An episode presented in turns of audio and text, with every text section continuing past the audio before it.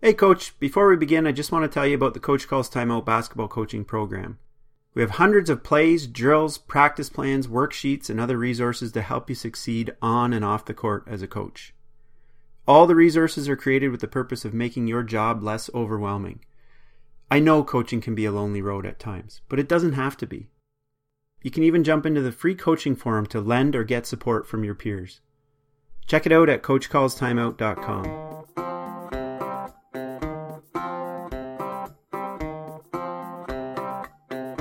You're now in the huddle with Coach Calls Timeout. Welcome to another episode of your Basketball Coaching Helper, the Coach Calls Timeout podcast.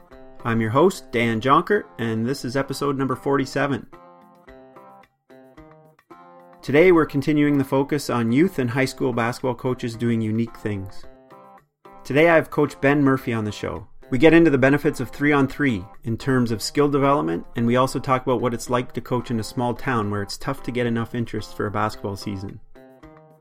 Coach Murphy's from a small town in northern Maine called Fort Kent, where the elementary school, the high school, and the university are all down the street from each other. The university is the University of Maine at Fort Kent, which Ben's dad was the coach of the varsity team for many years. His dad also coached at the local high school where Ben played, which he remembers fondly. And so really, you know, I was a fairly average player. I like to tell my guys now I was the, uh, you know, the sixth option out of five. You know, I was like, you know, my job was...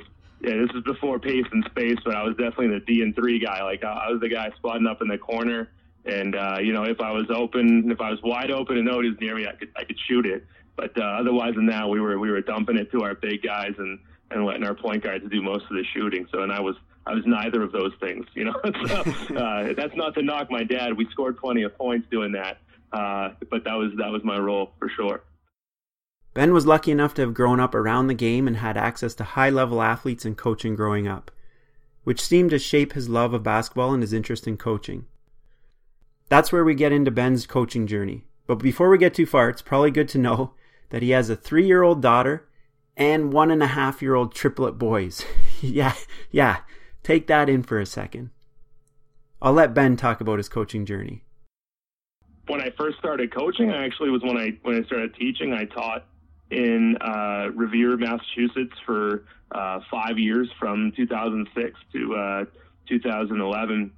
And the first year I was there, I, I filled in, don't really know what had happened to the previous J V coach, but I filled in and that team went one and nineteen uh, and got beat really badly pretty often. And so that was a uh, learning experience to say the least. I, I learned uh, kind of what I, what I liked to do a little bit more, what I didn't like to do a little bit more. And so Uh, definitely a valuable experience doing that because just a total uh, switch. I had been around successful programs, and that was the first time I'd ever been associated with a team that had, had struggled like that. And I really just did it for that for that one year. After that one year, uh, the varsity coach was out, and so I was like, okay, I guess I'm out too. And then fast forward to my last year there, new head coach, program is in a much different spot, same type of thing. Uh, I get asked to be the, the J V coach, and I agree to it. And that team is, you know, five years later, it goes twenty and oh, and we're on the opposite side of, of the spectrum, and, and we're working with amazing athletes and, and really uh, beating teams pretty handily and, and just a very, very skilled, fast, skilled team that was just a, a ball to work with. And, and that really taught me some things, obviously, too, uh, about kind of how intense you've got to be and kind of how simple some of the things are that you work on, even when you're even when you're winning. The coach that I uh, worked with there, Diana, was, was really great with the kids about never flipping and never allowing the fact that you won a game, like to not confuse that with actually playing well. You know what I mean? Like we, I remember we distinctly, we had got into the playoffs and we're playing a team that we've already beat twice and it's a home game and we, you know, we've beaten them in, in the season and it's a really close game and we have to come back to win it and we win. And the girls are all happy. Yeah, you know, we're moving on in the playoffs.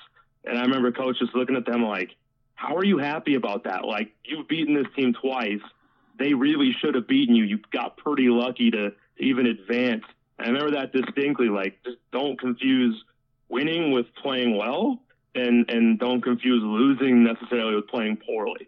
And, and those are my two big takeaways as a young coach, like, you really can't equate those things because a lot of times they just, they don't, they don't add up. So is that kind of a philosophy that you try to carry forward with the teams that you coach now? I, I try to, man. It's, I, you know, so I, I took a few years off from teaching, and then I got back into teaching in Maine. And Sacopee Valley, the school I work with now, just has not, you know, not a big tradition in basketball. They've won a lot of state championships in other sports, you name it, softball, baseball, track, soccer. They're great programs. And there's, for some reason, just basketball is not, we're not a haven for, for, for that. And I don't, I don't know why that is, but it's just not. Um, and so when I took over, I had these, you know, grandiose dreams. We're going to, we're going to turn it around. We're going to do this and that. And then I quickly realized that's, that, that's a lot more work than you think it is when you're, when you don't have a tradition of winning, when your kids come up kind of perpetually struggling to, to compete, they drag that with them. And so they don't, they don't expect to win. They don't expect to compete. And I think that that's a, you know, the mental side of that is really tough to overcome. And, and in some ways we've gotten a little bit better with that, but in, in some ways we haven't. In some ways we're still fighting, you know, that battle. Our, our, our boys team has not made the playoffs since twenty twelve, and our girls team made it this year. And it was the first time since, uh, I think eighteen or nineteen years ago. So it's like on neither side of the ball is there, a, is there a huge tradition uh, of, of success here. And I'm not, I'm not knocking that, but learn that those mantras ring true, right? Like I've, and especially the part about, you know, you can lose and, and, and play and play all right. A couple of years back when I was coaching, I thought going into one season, I thought I had a team. I'm like, this is the team. We're going to get in playoffs. We got a good squad. We had a great, we had had a great summer. We really were playing well.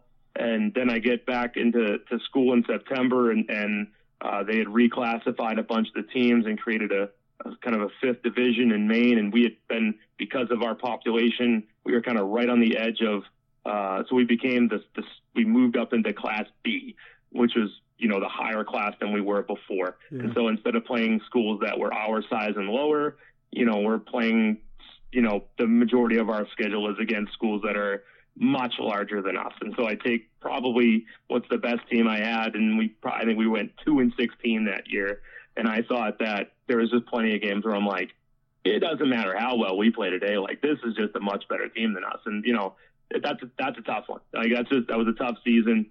You're looking at your guys and you go, man, if we, we played the schedule we played last year, we're, you know, I don't, I don't know, but I'm sure as heck think we have a much more fair shot of advancing. But, um, but yeah, that got rearranged, uh, for, for four years. So we played a, a pretty brutal schedule for four years and then our population dipped just enough. So now that we're back into C and we are, uh, we're slightly more competitive. They missed out on the playoffs this year by, by one game, but certainly they've got Uh, a decent shot going back into it next year. But either way, I just I don't ever want to get used to losing. I don't like losing. It eats at me a little bit less than it used to.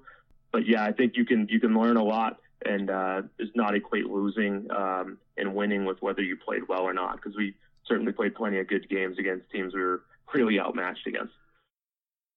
The reason that I reached out to Ben to be on the show is because he had tweeted out that he may never play five on five in practice again. I've been looking into the benefits of small-sided games and three on three quite a bit lately, and I wanted to pick his brain a little. Here's why he posted that tweet.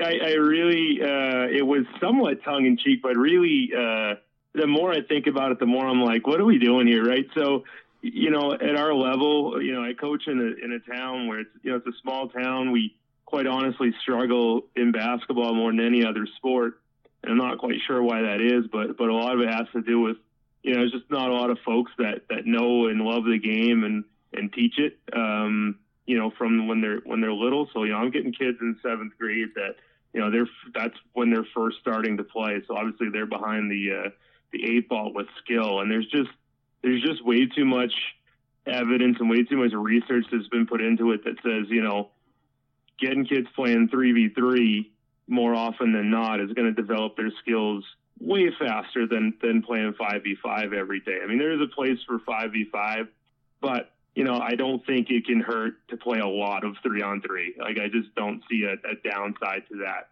You can still teach and coach and kind of look for the the fundamentals that you want and look for the, the type of basketball that you want as a coach, and that's going to kind of vary from coach to coach. But I think that, you know, the coach is going to have an idea of what they're looking for out of their offense and out of their defense, and you can teach every part of the game three on three that you would teach five on five, and, and everybody gets more touches and everybody's still doing all the things that they, they would normally do. It's just kind of getting more more reps and more action. You can't really hide in three on three.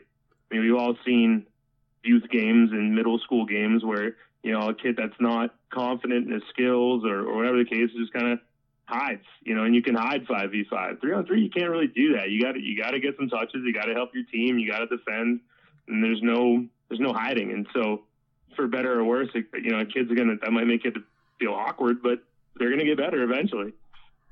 Yeah, I think the thing with three on three especially is you're going to get better defensively real fast. If not, you're going to get yeah. killed.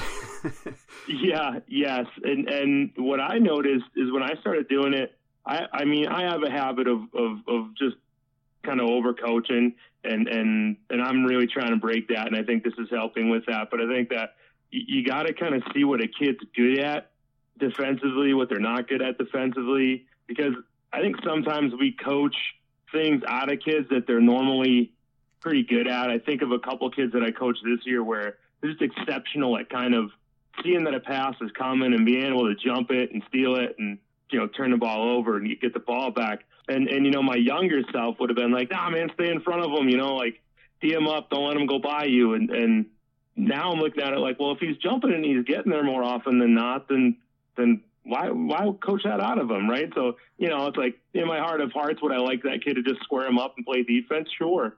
But if he's, you know, if I'm watching it and he's anticipating it so well that he's he's getting that steal more often than not, then I'm at the point now where I'm like, do we want to correct that, or is that just something we want to we want to live with? If he gets there more often than not, then we're okay with that.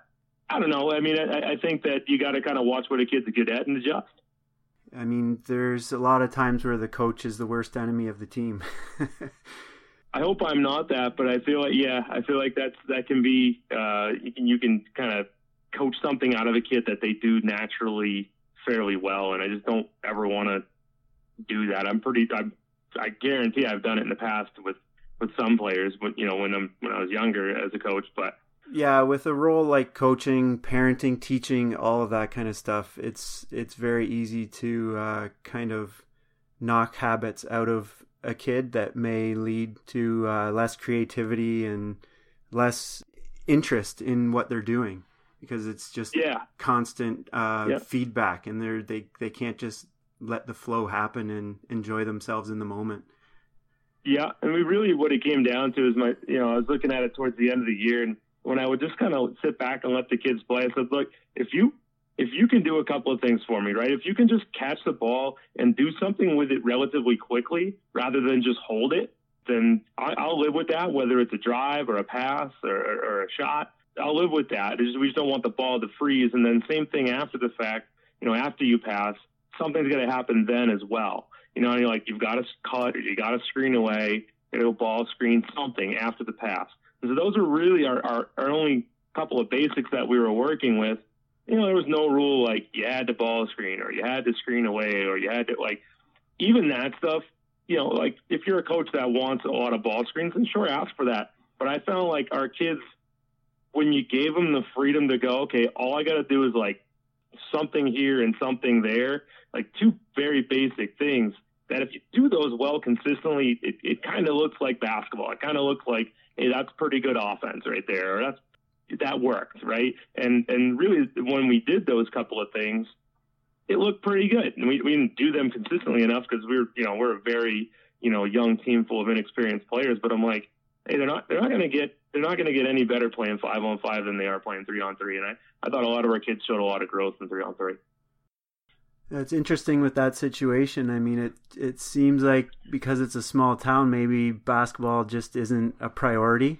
It's kind of a community-wide, not a priority. It seems like they do well in all the other sports, so you'd think they'd have a bunch of athletes. Yeah, yeah, I, and it's a, it's a mystery to me because we do we do have athletes. Um, I, I just think that I look at like I look at the success of our uh, specifically our like soccer and baseball programs, and I think that they start working with kids consistently with like a core group of kids from a very young age, all the way up through high school. They're working with it's all, like the same core group of, of coaches and people that work with them, develop their skills, and they're all in communication with each other. And they're all kind of talking to each other about kind of who can do what and who needs to work on these type of skills.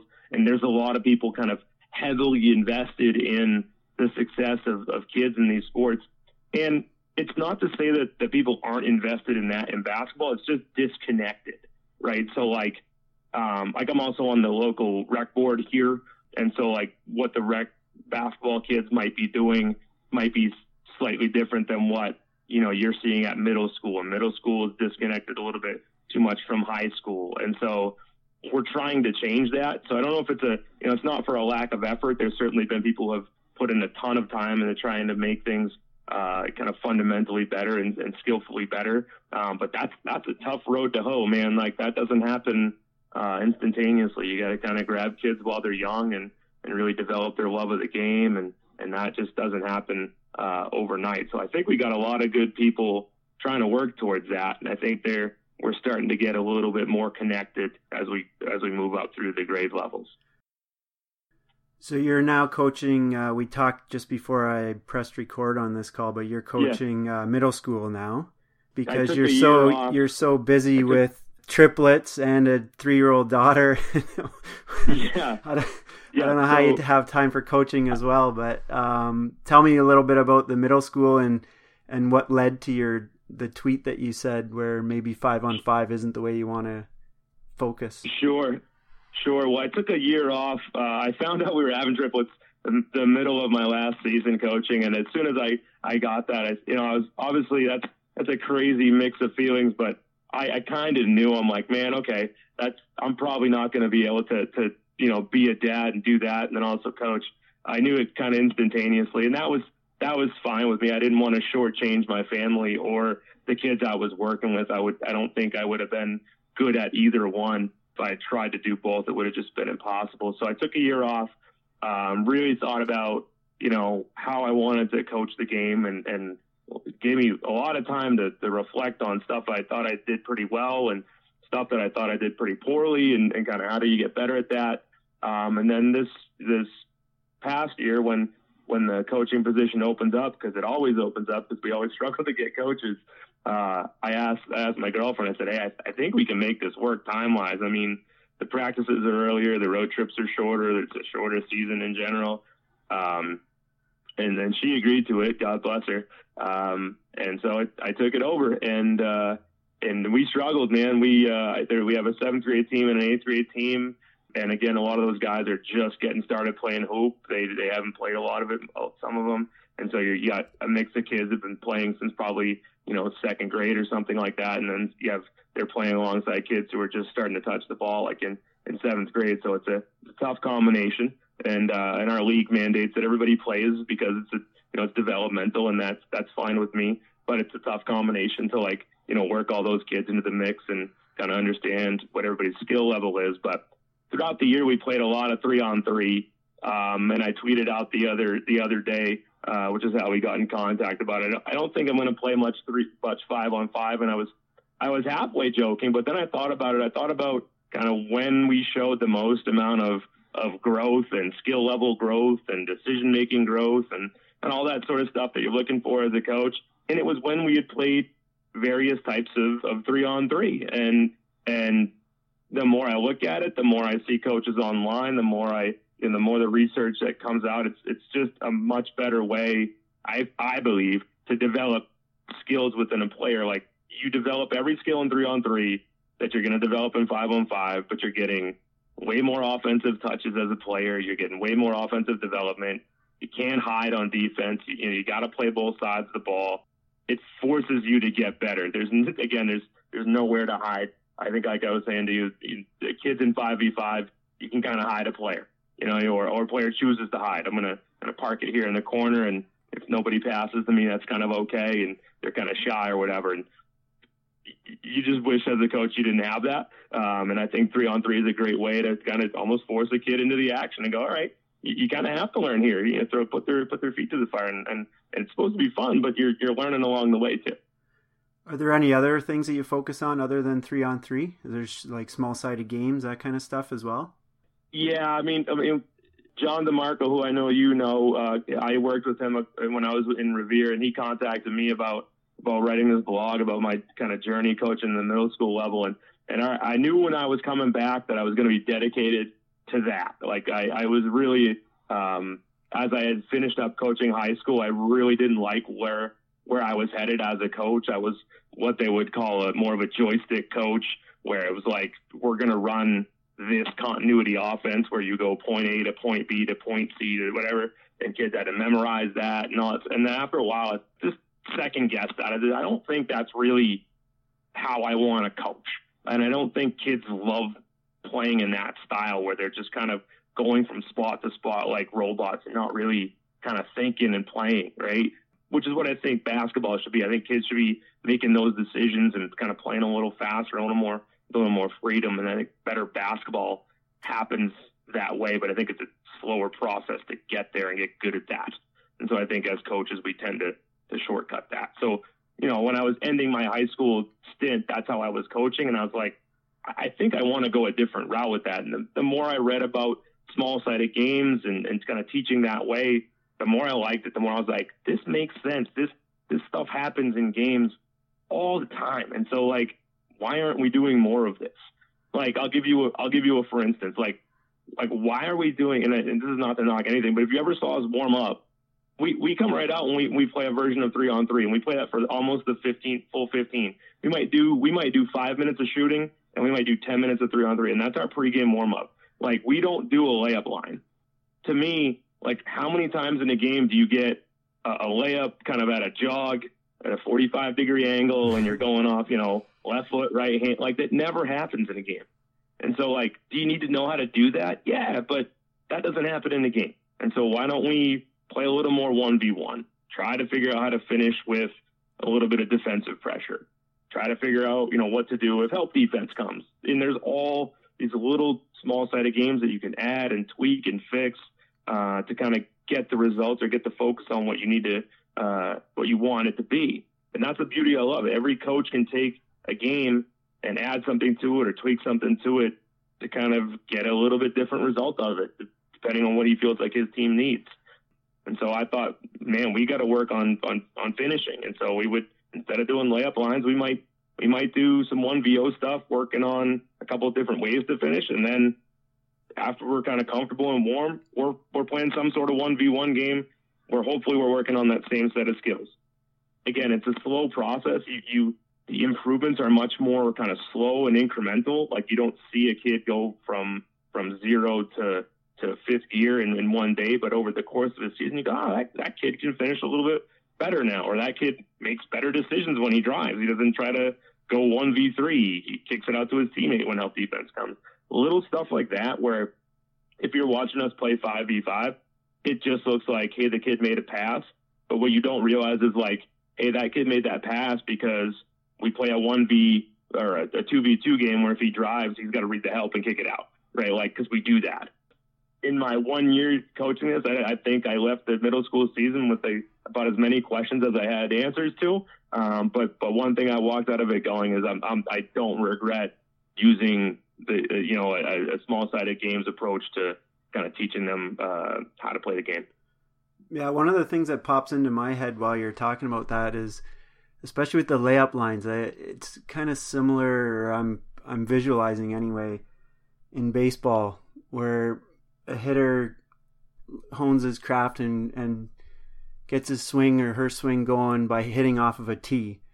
But if you're not facing pitching, then all that practice is, is for nothing, right? You, you got to do game-like repetitions. Yeah, and I, I equate that to probably, like, you know, getting your form down shooting free throws, which, yeah. you know, you got to do. But that doesn't help you kind of make a jump shot, kind of sliding to your right in the middle of a game. You know, like, I think there's there's places for that and for hitting off a tee in baseball, obviously, but I, I don't think that's where you want to spend the bulk of your day some days. Like, yeah, exactly. When kids are young and you're focusing on form, that's that's fine. And it's not to say that we don't do some one V O stuff. I mean, we we shoot a lot uncontested one V O. You know, I, I that was another thing I try to dedicate the first twenty. I mean, we only have seventy minute practices.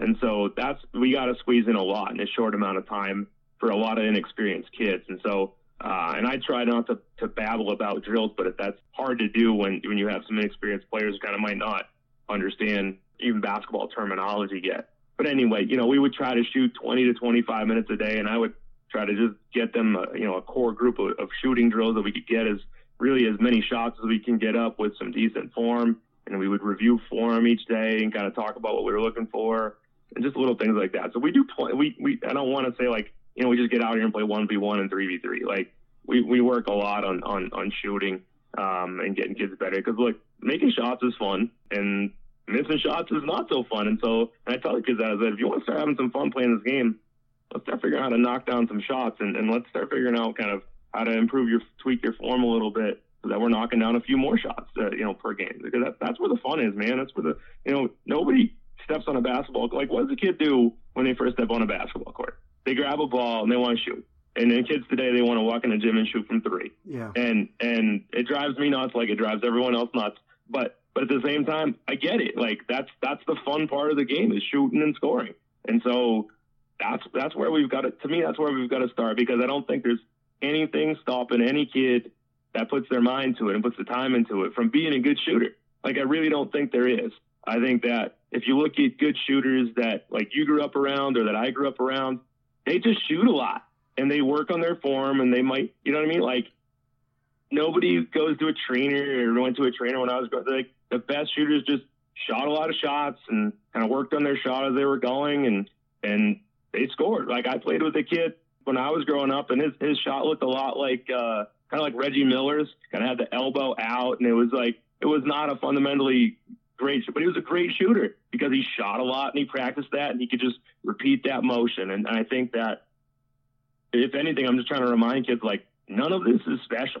It's just, you've got to learn the basic form and you've got to repeat it a lot, because if you expect to be a good shooter, you know, shooting twenty minutes a day for, you know, three or four times a week for a couple months a year, like, that's not going to happen. But y'all know where the outdoor courts are. You all might have, some of you might have a hoop in your driveway. You know, it's like, go find those opportunities and go shoot, because there's no, it's not, it's not a mystery. I feel like kids see a good shooter and they think that, like, like we play against a couple teams where there's, you know, they're, we're getting lit up and they're like, man, that kid's good. And I said, yeah, he is good. He, he shoots a lot. He clearly works on his game. Like, uh, and one of the kids said, man, he seems to get lucky. I said, that's, there's no such thing, right? Like, a kid doesn't hit four threes out of luck. Like, he, the kid is hitting threes because he continuously practices. And I said, if we continuously practice and put the hours in, then, then we meet, we might get a little bit better too. But there's no, there's no mystery there. We, if you shoot a lot with half decent form that works for you, uh, over the course of time, you're going to be a better shooter. And I think we got got to reinforce that with kids, because that's essentially, that's where, to me, that's where the the most fun of the game is, is, is, is catching and shooting shots. Yeah, shooting's about repetition and confidence, and repetition yeah. repetition leads to confidence most times. Yeah, it, it is a cycle. You know, you start hit, you start hitting a few, and you want to shoot more, and you, you want to shoot more because you hit a few, and, you know, repeat. I know that's what it was for me growing up. Like, I grew, I was fortunate enough, I was in a gym a lot. You know, with my dad being a coach, you know, I, I was never uh, far from a from a ball and a basket. So I think maybe I think maybe I had it a lot more lucky than I than I remember, but I. Yeah, I remember just getting the ball and shooting because I wanted to be a better shooter. And and maybe not all kids are like that, or not all players are like that, and that's and that's fine. But I, I think we continuously need to stress to kids that, that you know, if you want to be great, that's that we can give you that avenue to do that. But it's not it's not rocket science, man. It's like, you got to just shoot a lot with, with decent form, and, and eventually it's going to come. Coaching, like parenting, anything else, is is about managing expectations, and if. You, we need to make it clear to the players that if you expect to be good, then here's what needs yep. to be done. Um, if they're expecting we, to be good just think, overnight, then yeah, that's they're just going to be angry and want to quit.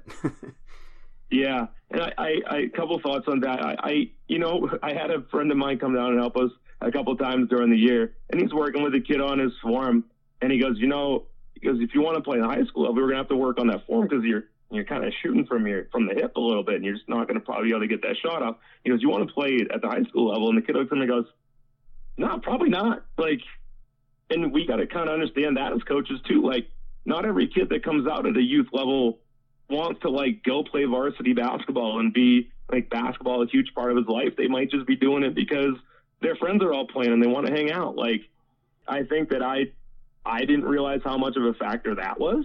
Um, at, at lower levels, especially, because kids might not might not love the game we like we love the game, or might not have those those same type of aspirations, and that's that's fine.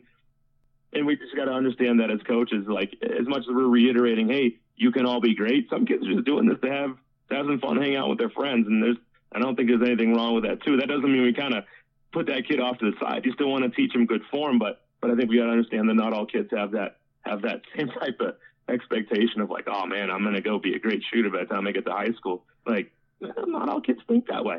Yeah, totally agree. I would I would say eighty percent of them don't think that way.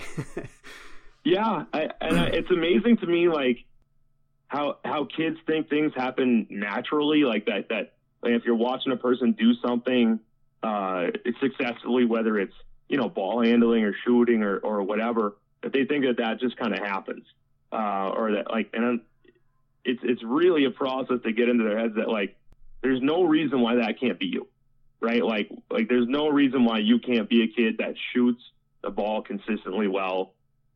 From wherever, name name a spot. Like, if there's no reason why, because kids think, well, I'm I'm a tall kid, so I'm supposed to be in the post. No, like, why not? Like, why can't you step out? Because what happens if you're six two in seventh grade and then you're also six two in high school and you've never developed an outside shot? What then? Right? Then you're not then you're not half the player you could have been. And so, you know, I'm thinking about a couple players that we have that are in, in, in the seventh and eighth grade level that are two of our bigger guys. And I think I was the first person to ever look at them and go, can you just please shoot a jump shot when you're open?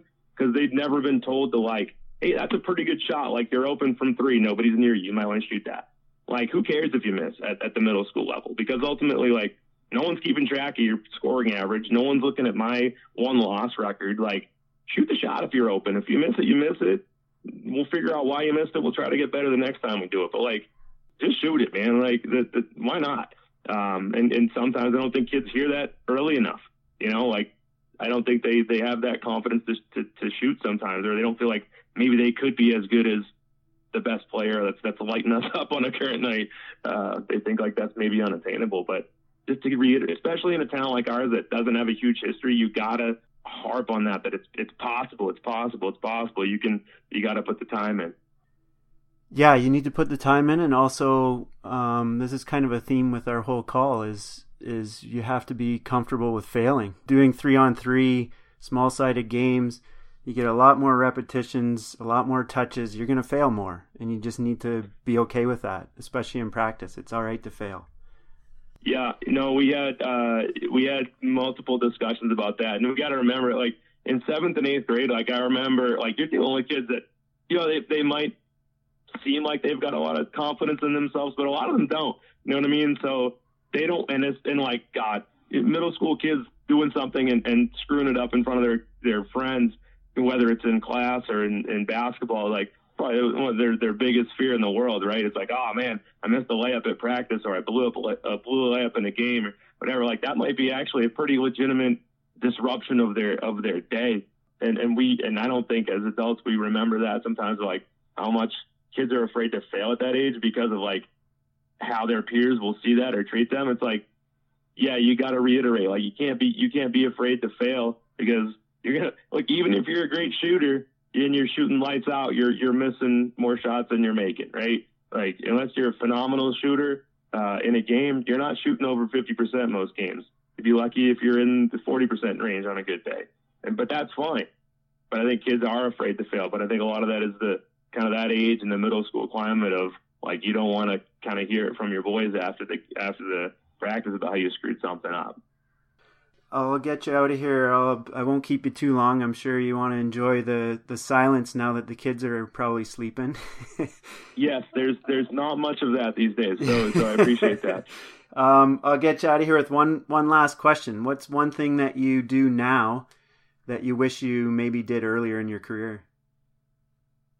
I really wish that earlier in my career, I would have focused a lot less on X's and O's and kind of running sets and plays, and focused a lot more on kind of developing individual skills and uh, individual decision making within the game.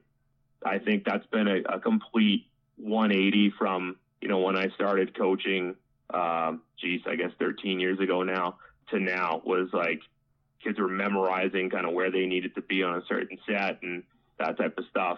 And it was a lot of control on my part. And then the more I kind of, the more I get older, I don't know if that's the most uh, enjoyable way for a kid to, to develop within the game. And so if I had to go back to, to younger me, I would, uh, I would get them to, to start working on their individual skills, um, and start working on their, on their decision making, so that really they can have some freedom within the game to, uh, to kind of exploit whatever the defense is, is giving them. I love that. Um, one last thing, actually, I'm going to, I'm going to provide a link to John DeMarco's website where you're writing, um, your season yep. in the middle. Um, do you want to talk about yeah. that quickly as well? Sure, no problem. Yeah, so uh, Season in the Middle was, was definitely John's idea. He approached me with that. He just thought it would be a good perspective of a coach who had coached at a varsity level, kind of moving down into the middle school level, and kind of just the changes and the, the, the funny stuff, the, the the confusing stuff, the frustrating stuff, the good stuff that, that all goes into that. Um, and so he asked me to write that, and I was happy doing so. I was a, a journalism major in college, so I was pretty happy to to uh, type out kind of how the season was going. And I think that it was, it was important for me to do it, for me to reflect on things that I'd done well and not so well. And I was tried, tried to be honest in that blog about that. And then also just to kind of share that with coaches was awesome, because the, the feedback we got was, was great. Coaches asking questions about, about drills, coaches reassuring, uh, hey man, I've been through that too, that type of stuff. So it's a nice, uh, nice bit of good feedback from from coaches all over the place that have really uh, uh it's been helpful. It's been it's made me feel really connected in that that we're you know we're doing the right things. It's just going to progress pretty slowly, uh and it's not going to happen overnight. Yeah, I just discovered it uh last week, and I've read a couple of them, and I love it. It's fantastic. You did a yeah. great job. Thank you, man. I appreciate it. I really think that uh and I had a hard time doing it I, at first. I said, you know, if I'm going to do this, I got to be honest about about what we're doing. I mean, geez, you know, we, we, we our seventh graders won one game, and our and our eighth grade did not win any. And so, like, I'm not gonna like try to write a blog where it's like, hey, this is how you should do things because we win a lot. Like, no, we don't. But I still think this is the way that that I think we should be be teaching things. And if I had a question or if I had a frustration, I I tried to express that, and I tried to be honest about how I communicated with my kids and things that they did that. that were great and things that they did that drove me nuts, and kind of how I reacted to that. And uh, it was just really good that um, to get those honest thoughts out there and have a, a bunch of coaches respond with like, man, I've been there. Here's, it's okay. It'll get yeah. better. Like, you just keep, keep with it. And so uh, it was good. It was a really good experience. And I think this summer, when we get into some summer ball and some, some camps that I'm working with, even younger kids, Uh, we're going to bring a series back with uh, with Coach DeMarco for the for the summertime. I don't know what he's going to call it, but I told him we'd probably do some summertime writing kind of as a, a follow-up to that. That's great. I can't wait to uh, read the rest of them, and I appreciate you taking my call today to, to chat some ball. Thanks, man. I appreciate you reaching out, and uh, just happy to talk basketball anytime. Thank you.